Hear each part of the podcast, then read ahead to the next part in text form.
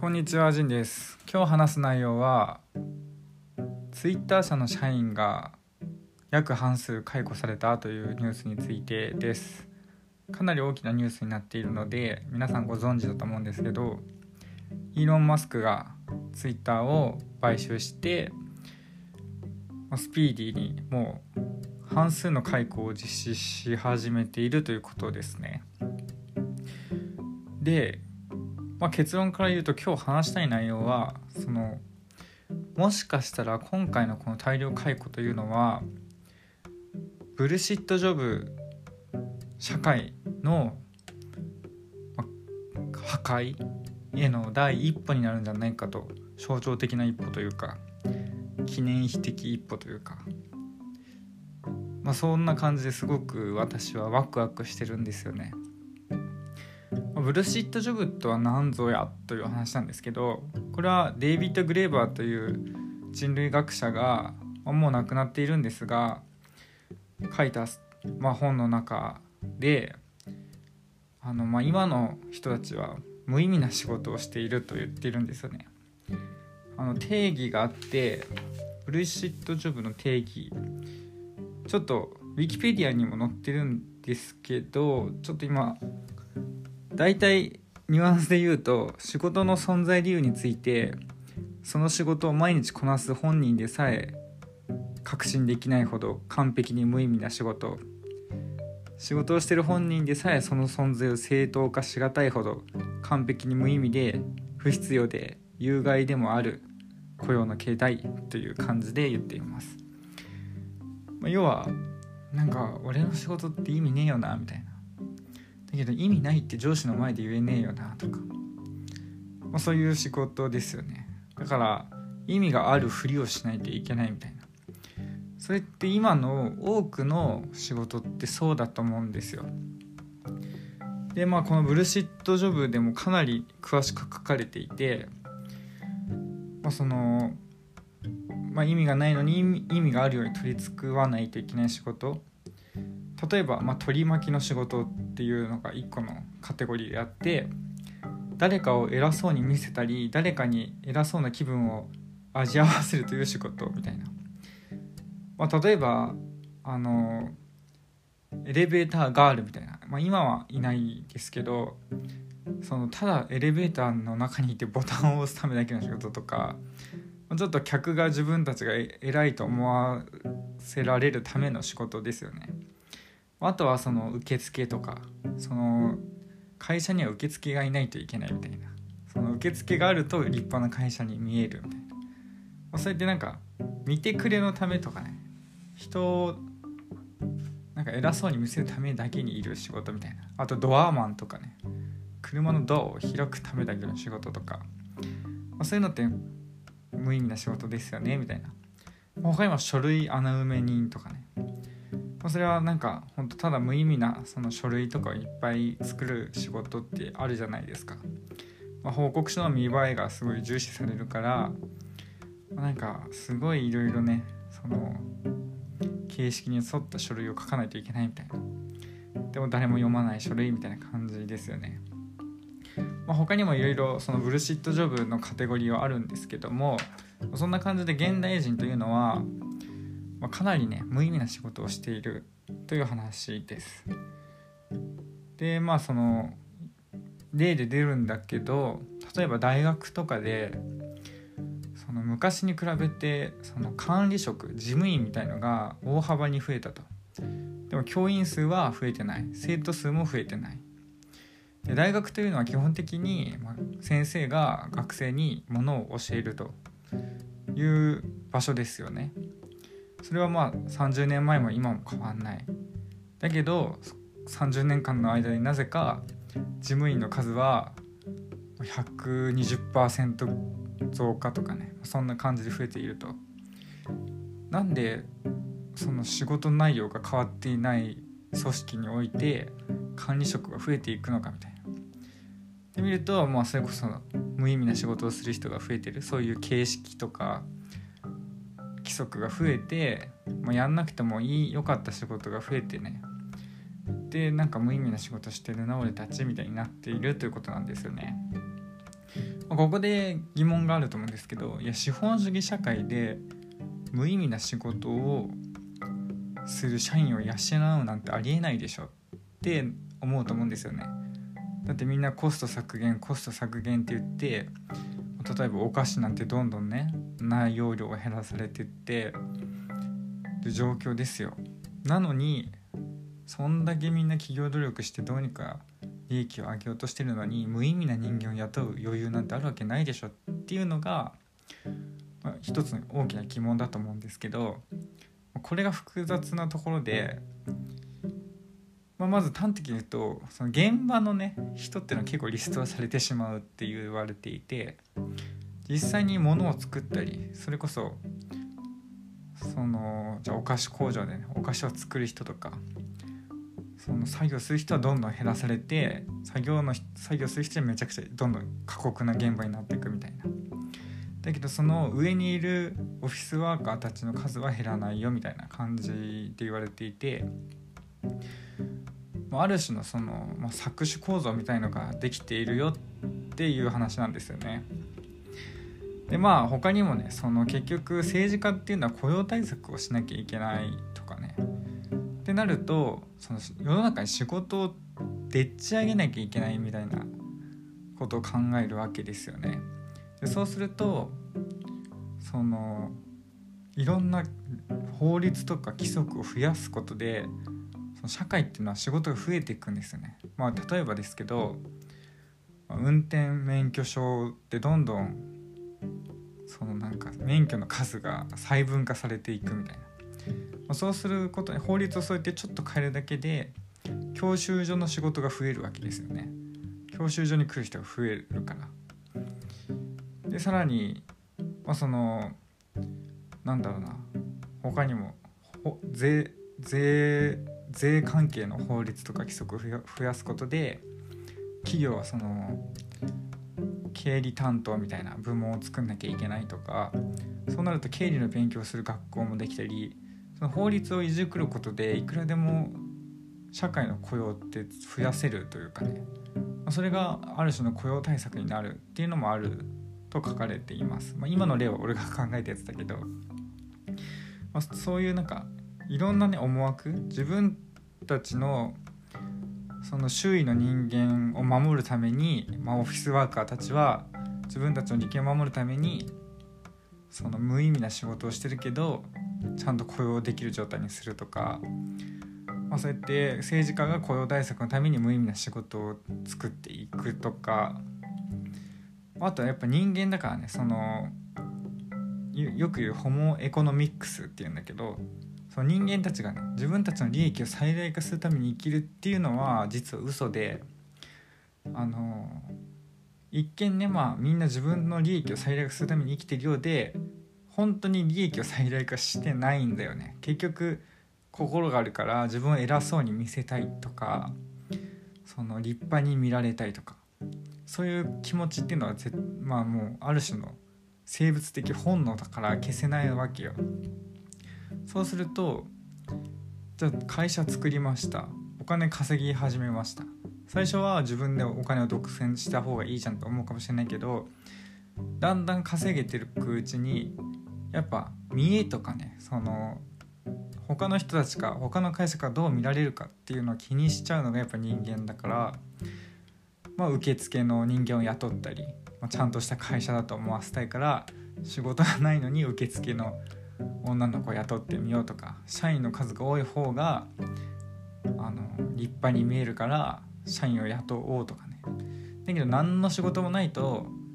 意味わかんないし自己正当化もできないから何か無意味なねそういう細かい書類を作る社内社内文化みたいのを作っていくみたいな社内規則規則とかね。そうすると本当に何だろうね無意味な仕事がどんどんどんどん増えてしまっていや資本主義でそんなことありえないだろうと思うけどやっぱ人間だからみんな偉い人も社長もね経営者もそのどうしてもやっぱどんどんいろんなその本来必要のない仕事本来必要のないポジションを作って人を雇ってしまうっていう性質があるわけですよね。だからまあ実際人間ってやっぱ仕事ってみんなしててどこがここは職仕事の場だなって思うかっていうのがあると思うんですけど例えば私はもともと自衛隊にいたんですよ。でその、中隊長とか大隊長とかねその偉い人たちっているわけですよ。まあ、自分は一平卒というか、まあ、めちゃくちゃ下っ端なんでずっとあの仕事場は仕事場1個しかないんだけどその偉い隊長レベルになるとあんまりその俺たち部下と接することがないんだよね。ちょっと上の小隊長とかぐらいだったらわり、まあ、かしというかまあほとんどその現場監督みたいな感じだから常にいるわけだけどさらに上のね中隊長とか大隊長とかになると普段もうなんつうんだろう現場に来ないしその舞台の人間と関わらないわけだよね。で彼らの職場ってじゃあどこかっていうと、まあ、仕事場ってどこかというとさらに上の中隊長だったら大隊長室に自分たちの部隊のことを報告しに行く時とか自分たちの方針を伝えに行く時とかで大隊長だったらそのさらに上の師団長とかにまあ大体のことを報告しに行く時とかそういうのがまあ彼らの仕事の瞬間だと思うんだよね。てかあんまり現場っていう現場の人たちと関わることはなくて、まあ、ただたまになんかフラッと見るだけみたいな感じであの何て言うんだろうねその仕事する瞬間っていうのは意外とこう何て言うんだろうその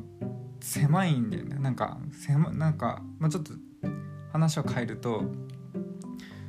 まあ自衛隊は確かに客はいないんだけどさ普通の仕事でも例えばお菓子作ってる人とか、まあ、車作ってる会社でもいいんだけどその客がいるわけじゃん消費者が。だけど消費者のことを向いてるわけじゃないんだよね実際は。彼らはやっぱ人間だからその小売り小売の現場にいるわけじゃないからさ消費者に物を売ってるんだけど彼らにとのその直接的な感覚としてはその周りのねその普段働いている職場の上司とかに対する報告とかが彼らが最も気を使う時なんだよね。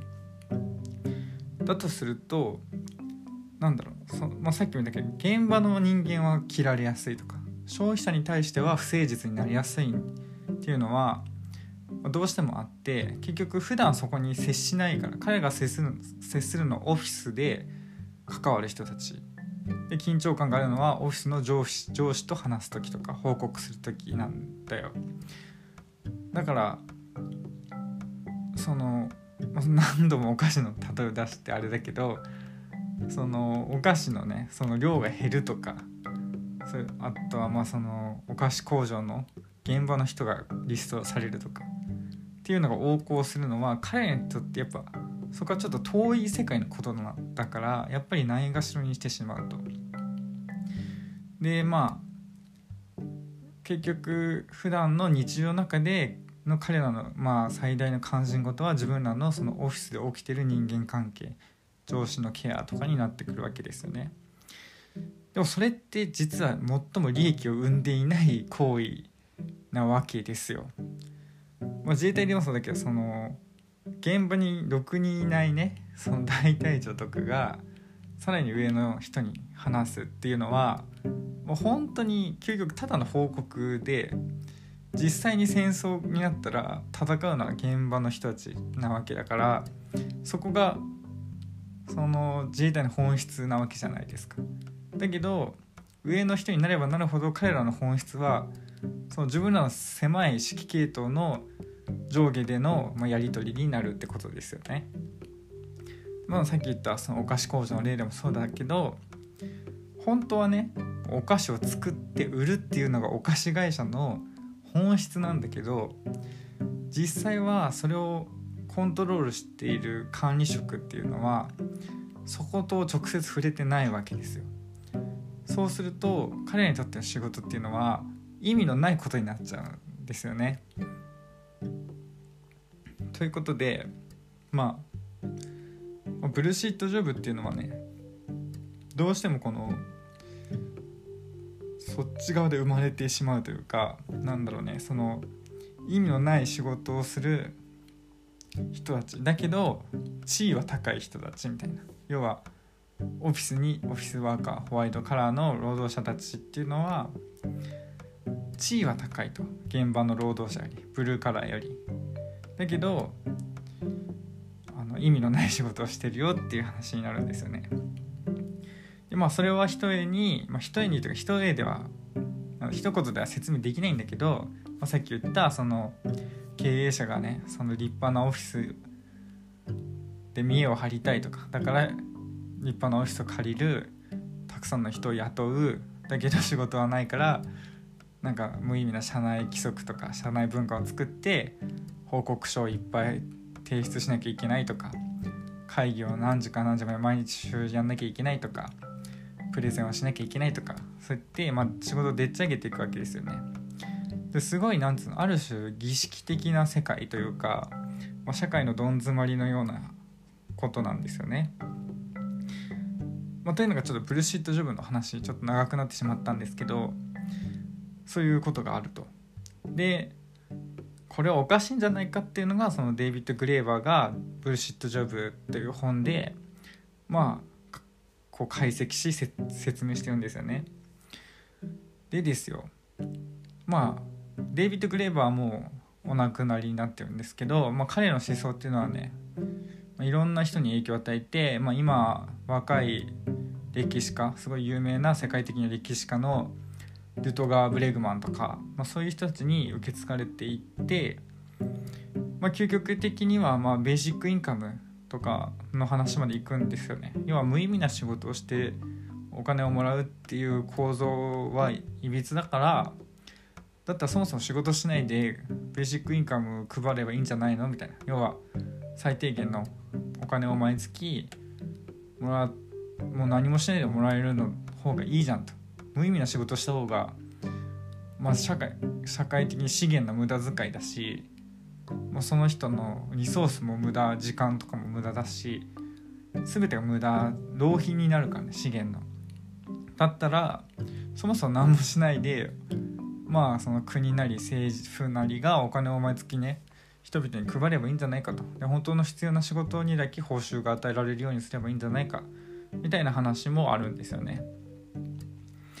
でちょっとイーロン・マスクの話にやっと戻るんですけど、まあ、もしねこのイーロン・マスクが彼らのねそういった思想に影響を受けていたとしたらこれはすごい記念碑的な行動になると私は思うんですよ。つまりまあデイビッド・グレーバーもまあその思想を受け継ぐルトガー・ブレグマンにしてもですよ、まあ、大きく社会の構造を変えようっていう考え方じゃないですか。まあ、今までの、まあ、常識とされていた、まあ、仕事をしてお金をもらうっていう社会構造から、まあ、ベーシックインカムみたいな考えまで、まあ、社会を変動させようっていう考え方なんですよね。でもしイーロン・マスクが、まあ、このことについて賛同してたとしたらですよ内心こう社会、まあ、世界一の大富豪が、まあ、ツイッターという大きな企業を買収して、まあ、そういったことに方針を変えていくという第一歩になるわけですよ。もちろんイーロン・マスクはね別にただの経営者だからベーシックインカムにはノータッチだと思うけど少なくともブルシットジョブっていうものをに対しての、まあ、知識があって考えがあるとすると、まあ、すごいこれから社会変わっていくんじゃないかっていうふうに思うんですよね。多分ですけど知ってるはずです。まあ、要はこのブルシットジョブとかそのまあルトガー・ブレグマンとかまあある種世界のま賢者たちと言ってもいいと思うんですよね。まあ、ユバルノ・ハラリとかスティーブン・ピンカーとかいろいろ何て言うんだろう今社会この世界でおいてね、まあ、賢者たちと呼ばれるまあ、エリート階級の、まあ、ブレインというか知識人たちがいるわけですでまあ彼らの言説っていうのは、まあ、当然ねその、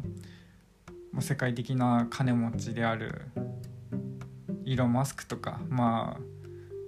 そのアマゾンのねその創設創設者とか、まあ、いろいろいると思うんだけど、まあ、みんな影響をやっぱ受けるわけですよ。だから絶対多分ブルシットジョブの概念は知っていてで多分その思想にねやっぱ影響を受けて今回の大規模なねスピーディーな解雇に踏み切ったんじゃないかと思うんですよね。もちろん実際ねそのデイビッド・グレーバーはそのなんつうんだろうね。あのイーロン・マスクのこと非難したりしてて、まあ、でももうなくなってるけどね。まあなんかいろいろあるんだけどだけどやっぱ、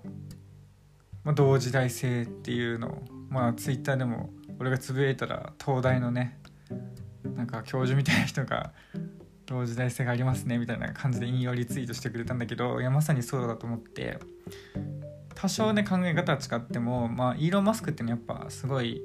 楽観的な空想家だし火星に住むとか、まあ、海上都市を作るとかねいろいろすごい何て言うんだろうね、まあ、空想家なんですよね。で理想主義で、まあ、インタビューとか、まあ、見てもねなんかやっぱ何て言うんだろうね。ちょっと自由な何て言うかね空想家って感じなんですよ。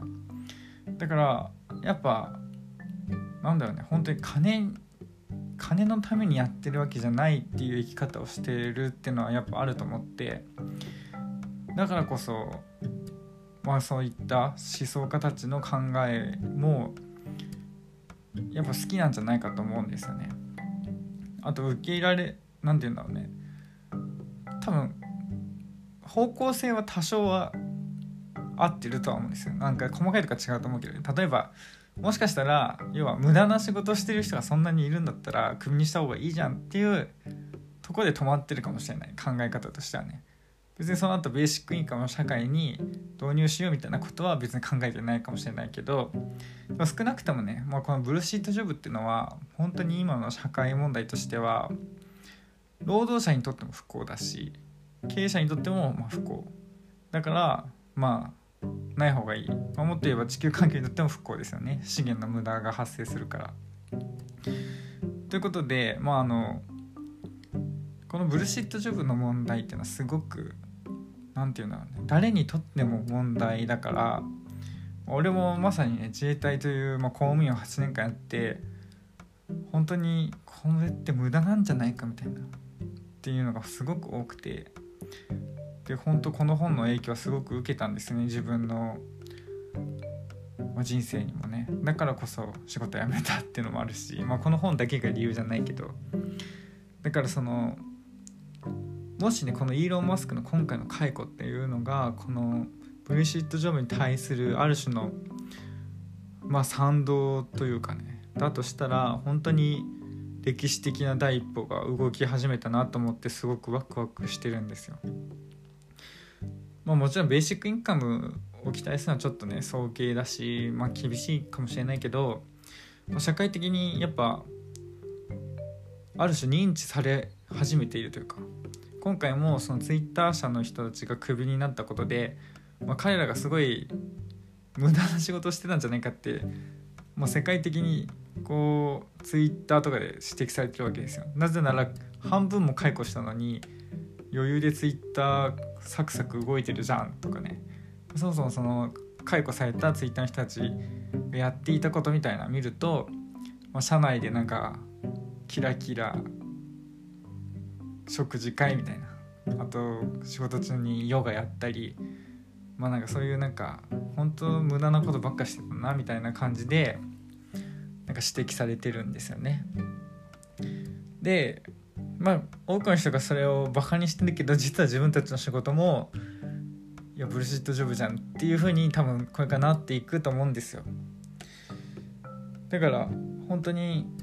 今回のツイッター大量解雇っていうのは本当俺はこの歴史的なね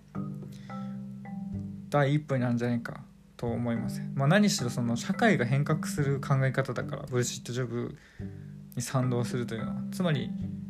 俺たちの仕事は無意味だったみたいな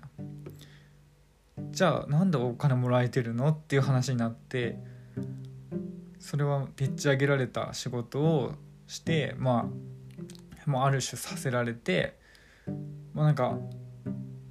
社会の一員とされるみたいなね。要は、まあ、さっき言った政府の雇用対策というか。仕事をしないと人間は一人前じゃないしまあその暇な時間を持て余すとね、まあ、市民というのは何をしでかすかわからないみたいな。まあ余った時間でね反政府的なことをするかもしれないとか、まあ、そう思われていてまあある種なんかおもちゃを与えられていたみたいな、まあ、めちゃくちゃつまんないおもちゃだけどみたいな。でもととりあえずそれを与えとけばまあ、人々は反乱を起こさないとかね、まあ、そういった思惑もあるみたいな指摘もあってまあ本当にねこのもしブルシットジョブに対する認知が広がりそれをなくそうという運動になれば社会はガラリと変わっていくと思います。はいということで、まあ、今日はツイッターの大量解雇。イーロン・マスクによるツイッター社の社員の大量解雇とブルシットジョブについて話しました。聞いてくれた人ありがとうございます。さよなら。